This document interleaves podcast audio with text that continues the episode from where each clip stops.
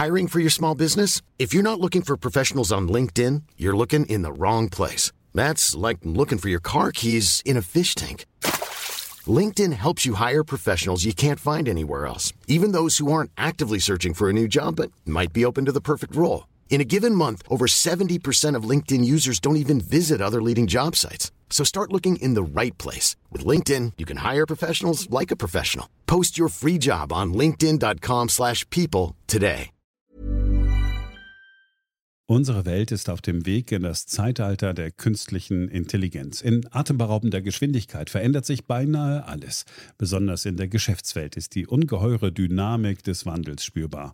Die Unternehmen und die Menschen darin sehen sich vor vielen Unsicherheiten und Herausforderungen. Der Aufstieg der künstlichen Intelligenz bedeutet neuen Wettbewerb, eine Flut von Daten, aber auch sich verändernde Fähigkeiten und die sich daraus ergebende Notwendigkeit von Veränderungen in den Skills von Mitarbeitenden und der Leistungsfähigkeit der Unternehmen. Workday, die Enterprise-Plattform für Finanzen und H R, hat deshalb Innovation zum Prinzip gemacht. Viele B T O-Hörer erleben den Wandel aus nächster Nähe. Ihre Unternehmen sehen sich einem Ansturm von Veränderungen ausgesetzt, suchen nach Mitteln, um sich aus der Beschleunigungslücke zu befreien und haben Schwierigkeiten, Schritt zu halten. Oft sind die Lösungen kurzfristig und bruchstückhaft.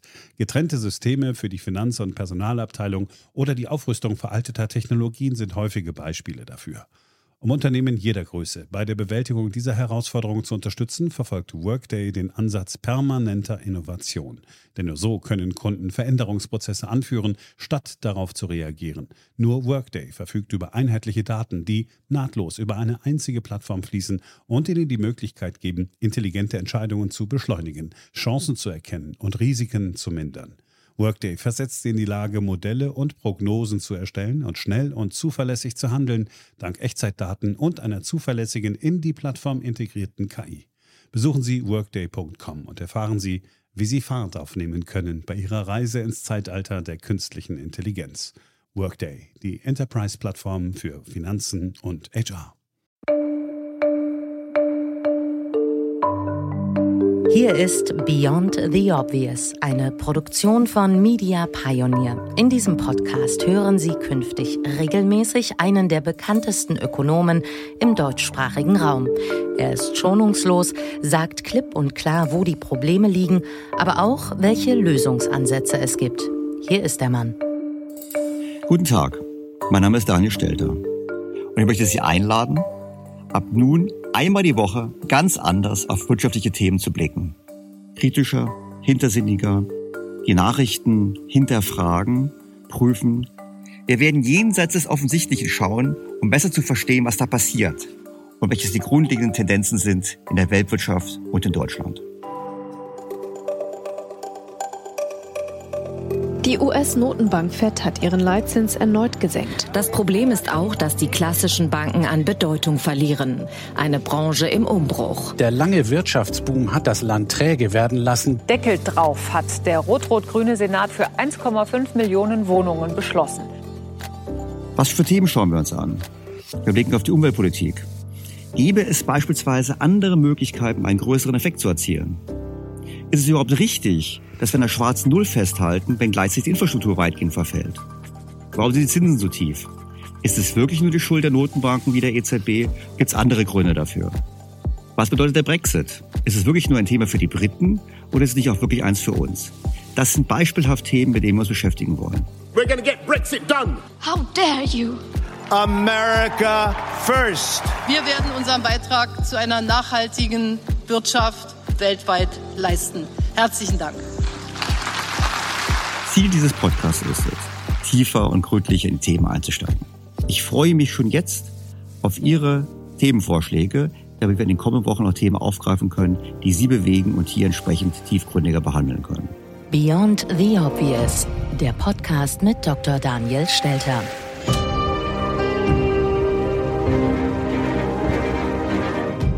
Beyond the Obvious, das ist auch der Blog von Daniel Stelter. Hier bringt der promovierte Ökonom als unabhängige Stimme die Wirtschafts- und Finanzlage auf den Punkt. Seine Basis, fundiertes Fachwissen. Ich habe an der Hochschule Sankt Gallen studiert, danach bei der Boston Consulting Group angefangen. Ursprünglich dachte ich mir, ich bleibe für drei Jahre da. Aus den drei Jahren wurden dann dreiundzwanzig Jahre. Unter anderem hatte ich die Verantwortung weltweit, für eine Praxisgruppe, die sich Corporate Development nennt. Das ist die Kombination aus Corporate Strategy und Corporate Finance und habe auch in den letzten fünf Jahren meiner Zeit dort im weltweiten Vorstand mitgewirkt. Die entscheidende Phase für mich eigentlich in der Zeit bei Boston Consulting war die Finanzkrise. In der Zeit zweitausendacht, zweitausendneun habe ich gemeinsam mit Kollegen eine Serie von Papern geschrieben unter dem Titel Collateral Damage. Daran haben wir angeschaut, wie kam es zur Finanzkrise, was sind die Schlussfolgerungen aus der Finanzkrise und vor allem, was muss getan werden, um diese wirklich zu überwinden. Und ich fand das Thema so spannend, dass ich mich dann zweitausenddreizehn entschlossen habe, mich selbstständig zu machen mit meinem Diskussionsforum Beyond the Obvious, um weiter an diesen Themen zu arbeiten. Das ist ein Thema in meinem Blog und es wird sicherlich auch immer wieder ein Thema in diesem Podcast sein. Daniel Stelters Analysen werden zudem regelmäßig in Fachzeitschriften wie dem Manager-Magazin, The Globalist und der Wirtschaftswoche veröffentlicht. Daniel Stelter schreibt Bücher, ist gefragter Gast in Talkshows und wird seine Erkenntnisse ab jetzt auch in diesem Podcast teilen.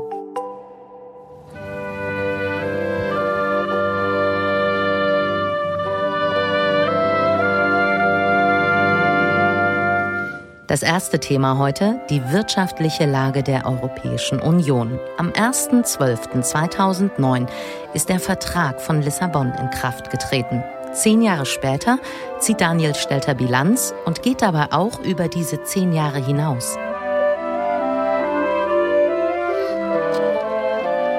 Will man eine Bilanz ziehen, dann muss man weiterblicken.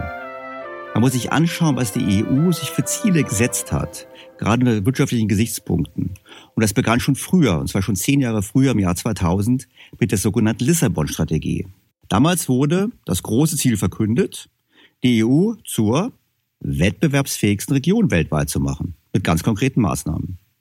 Und heute wollen wir mal schauen, ob diese Maßnahmen gewirkt haben, ob sie umgesetzt wurden und wo Europa heute wirtschaftlich steht. Anfang der zweitausender soll Europa neue Wege gehen. Der Zusammenhalt der Länder untereinander soll stärker werden. Eine wissensgestützte Gesellschaft und ökologischer Fortschritt sollen die Wirtschaft Europas wachsen lassen. Aber die E U-Länder tun sich schwer mit Einigkeit. Demonstrativ belegt zweitausendfünf, als die Idee der ersten europäischen Verfassung scheitert.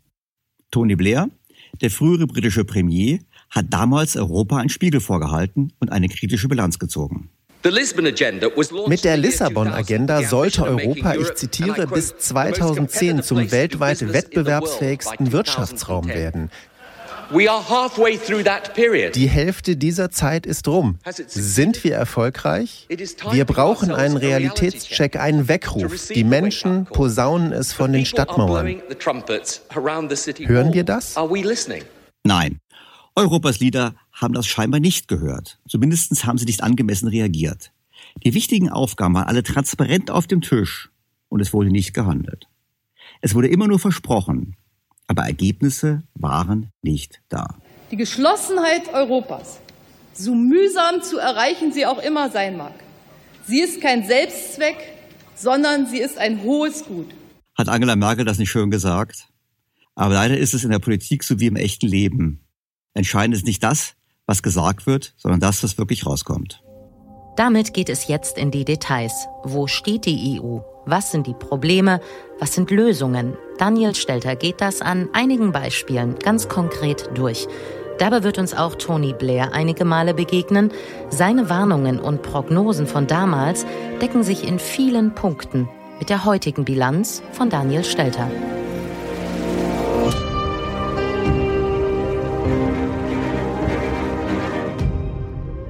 Schauen wir uns an, was passiert ist im Bereich Innovation, Bildung, Forschung, digitale Agenda. Was hat die E U erreicht? Wurden die Grundlagen gelegt für zukünftigen Wohlstand? Oder ist die E U im internationalen Vergleich weiter zurückgefallen? Das Ziel war eindeutig. Wir wollen mehr Wohlstand schaffen für die Bürger der E U, indem wir mehr Wirtschaftswachstum realisieren. Und dieses Wirtschaftswachstum soll auf Innovation und auf Wissen basieren. Also, weniger Schulabbrecher, bessere Bildung, höhere Ausgaben für Forschung und Entwicklung. Zugleich sollte dieser Wohlstand dann auch gerechter verteilt werden. Das heißt, Ziele sind eine Bekämpfung der Armut, eine höhere Erwerbsbeteiligung und all das verbunden mit dem Ziel, auch noch Vorreiter im Umwelt- und Klimaschutz zu bleiben. Umfangreiche Ziele, ambitionierte Ziele. Und schauen wir uns mal an, was bis jetzt erreicht wurde. Beginnen wir mit Forschung und Entwicklung. Die E U hat gesagt, wir möchten E U-weit drei Prozent vom Bruttoinlandsprodukt pro Jahr ausgeben für Forschung und Entwicklung. Und das nicht nur von Staatsseiten, sondern gesamthaft. Also Staat, private Unternehmen, Forschungseinrichtungen und so weiter. Die E U hat im Schnitt die Ausgaben zwar gesteigert, von etwas unter zwei Prozent auf etwas über zwei Prozent, aber vom drei Prozent-Ziel ist man heute immer noch weit entfernt. Die Anzeichen gab es dafür schon zweitausendfünf.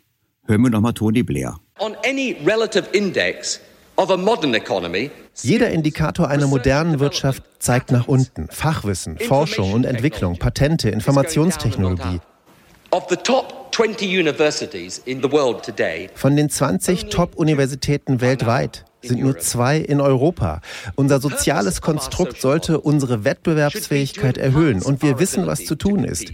Investieren in Wissen, Kompetenzen, arbeitsmarktpolitische Maßnahmen, Technologiezentren und Innovationen, höhere Bildung. Das ist moderne Sozialpolitik. Schauen wir uns noch mehr Details an. Die E U hat sich auch zum Ziel gesetzt, mehr Universitäten in den Top zwanzig weltweit zu haben, gemessen an dem sogenannten Shanghai-Index. Vor zehn Jahren waren es zwei Universitäten aus der E U, die in diesen Top zwanzig waren. Heute sind es drei. Der Nachteil an der Sache ist allerdings, alle drei Universitäten sitzen in Großbritannien. Nach dem Brexit wird die E U also keine Universität in den Top zwanzig mehr haben. Die beste Universität in der Rest-E U ist übrigens die Universität von Kopenhagen auf Platz sechsundzwanzig.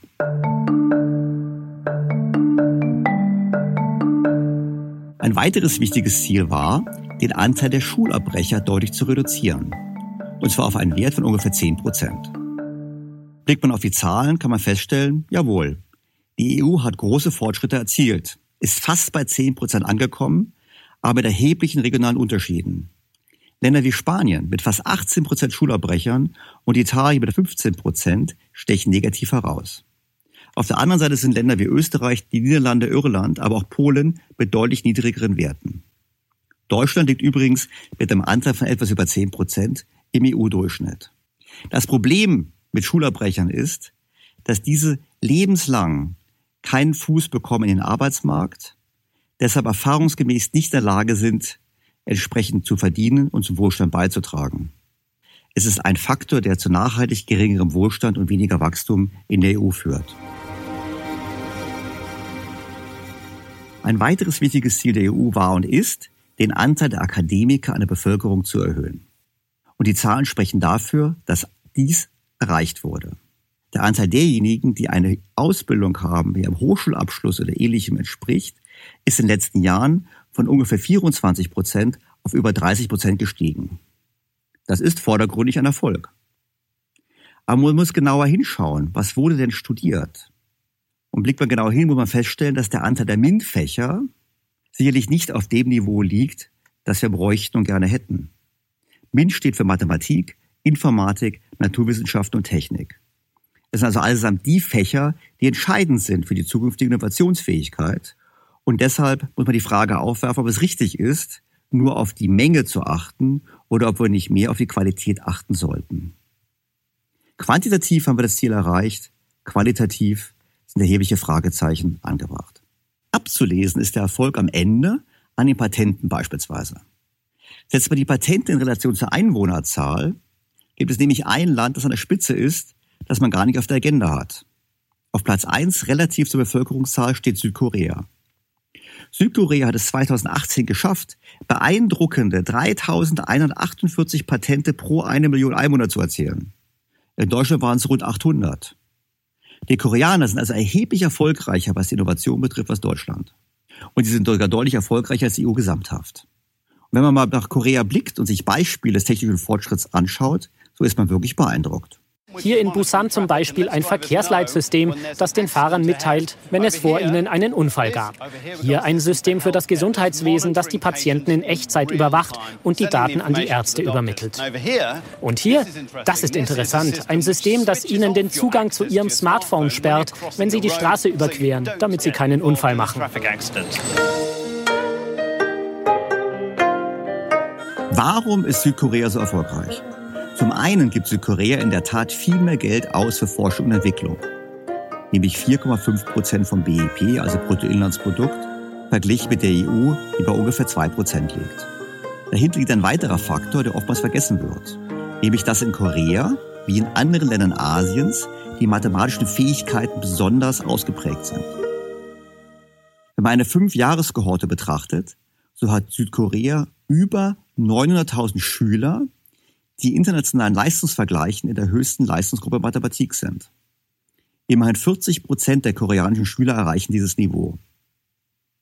In Deutschland liegt der Wert bei erschreckenden fünf Prozent.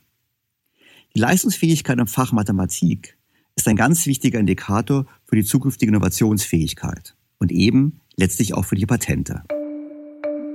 Auf den Punkt gebracht könnte man sagen, Europa ist nicht klug genug, Europa ist nicht erfinderisch genug.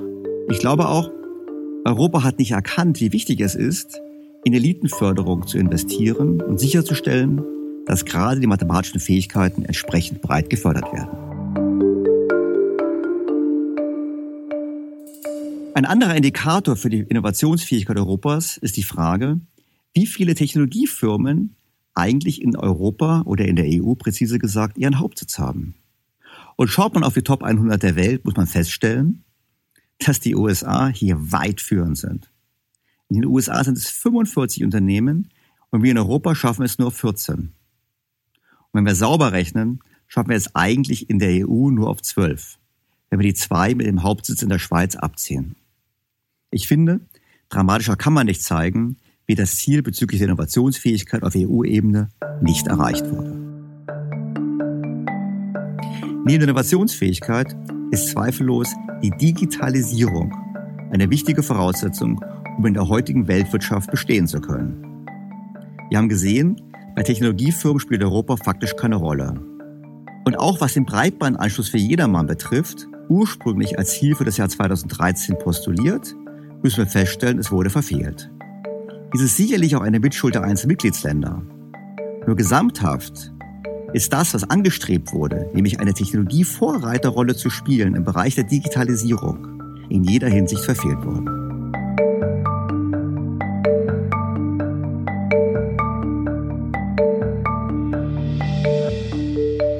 Offensichtlich ist es der E U nicht gelungen, das selbst gesteckte Ziel zu erreichen.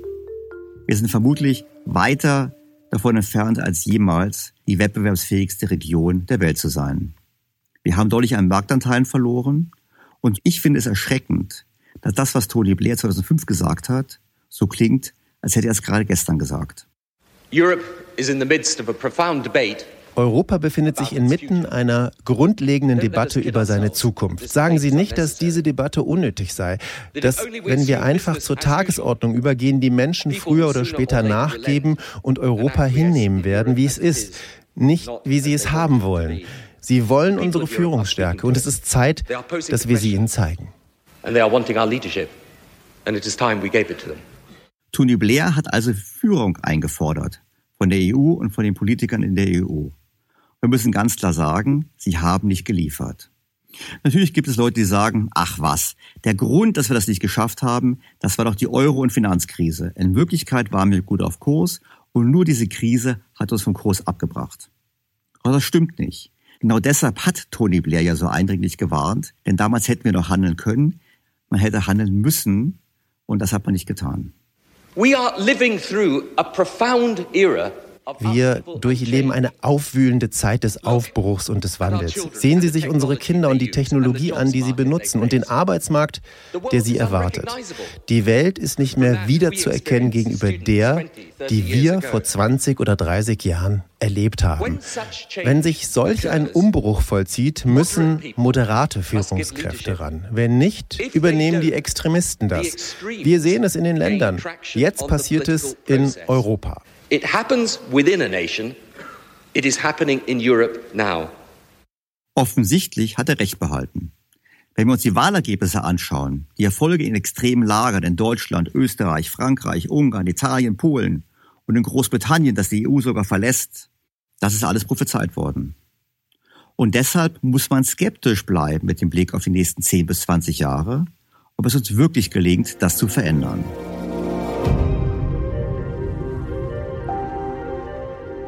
In der vergangenen Woche veröffentlichte die Bertelsmann Stiftung das Ergebnis einer repräsentativen Umfrage in den E U-Mitgliedstaaten.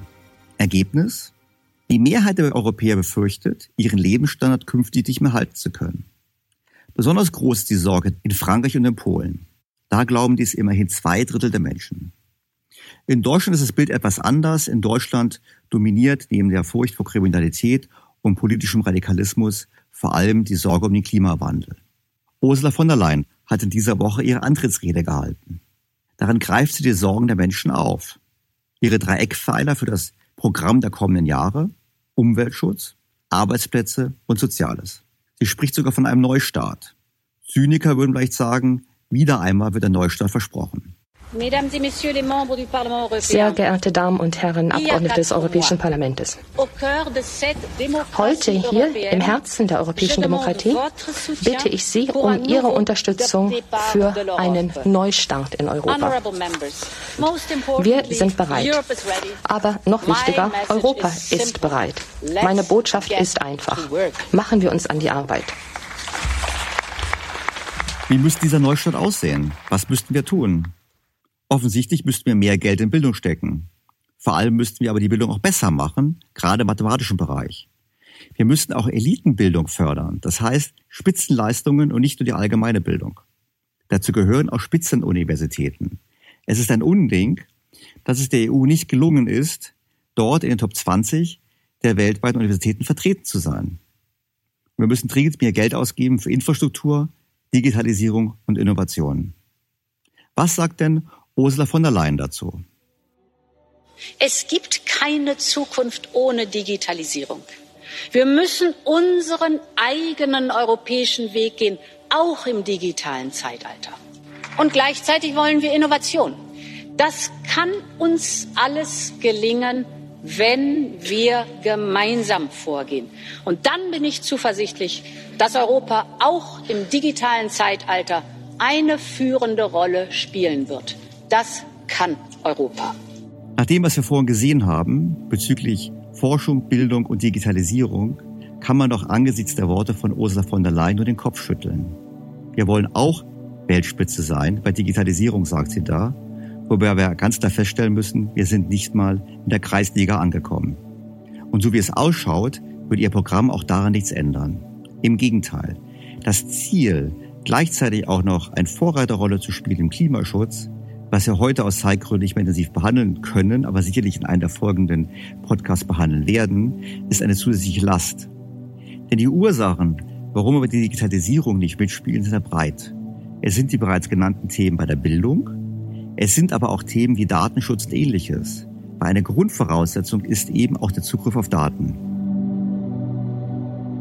Was müssen wir tun?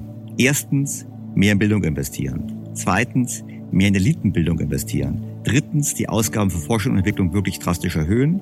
Und viertens, dringend nachholen, was wir in der Digitalisierung nicht geschafft haben. Zum Beispiel ein funktionierendes Breitbandnetz oder ein funktionierendes Mobilfunknetz. Darüber hinaus sollte man die Frage aufwerfen, ob wir unter Umständen mit unseren Ansprüchen an Datenschutz und weiteren Beschränkungen die richtigen Prioritäten setzen. Denn dieses Spiel ist ein globales Spiel und man kann sich nicht einseitig von diesem Spiel abkoppeln.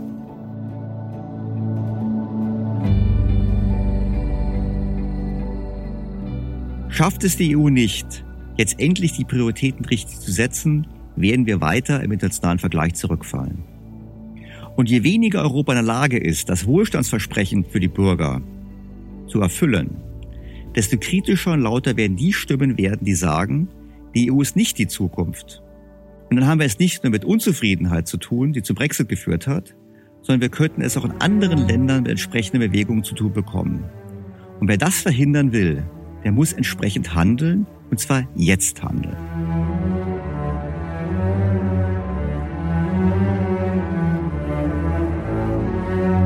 Wir haben in der Vergangenheit bewiesen, dass wir das können, dass wir einen wichtigen Beitrag leisten können in der Weltwirtschaft und entsprechend Wohlstand für uns schaffen. Wir stünden heute nicht hier, Europa wäre heute nicht hier, wenn wir nicht ein innovativer Kontinent gewesen wären in den letzten Jahren. Wenn es nicht eine Region wäre mit gut ausgebildeten Menschen, mit motivierten Menschen, mit guter Technologie. Es ist also möglich. Es liegt nur an uns, dass wir das wirklich tun.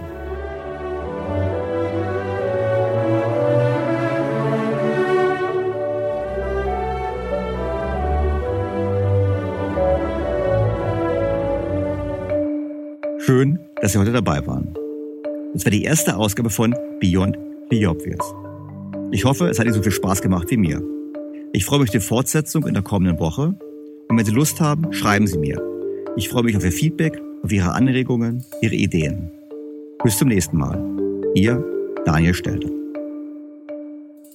Weitere Ausführungen und Analysen zur derzeitigen wirtschaftlichen Lage der E U finden Sie im Blog von Daniel Stelter auf think dash beyond the obvious punkt com. Dort unter anderem noch ein ausführlicher Vergleich der Produktivitätssteigerung einzelner E U-Länder. Themenvorschläge und Feedback gern via E-Mail an podcast at think dash b t o punkt com. Die nächste Folge dieses Podcasts gibt es kommenden Sonntag.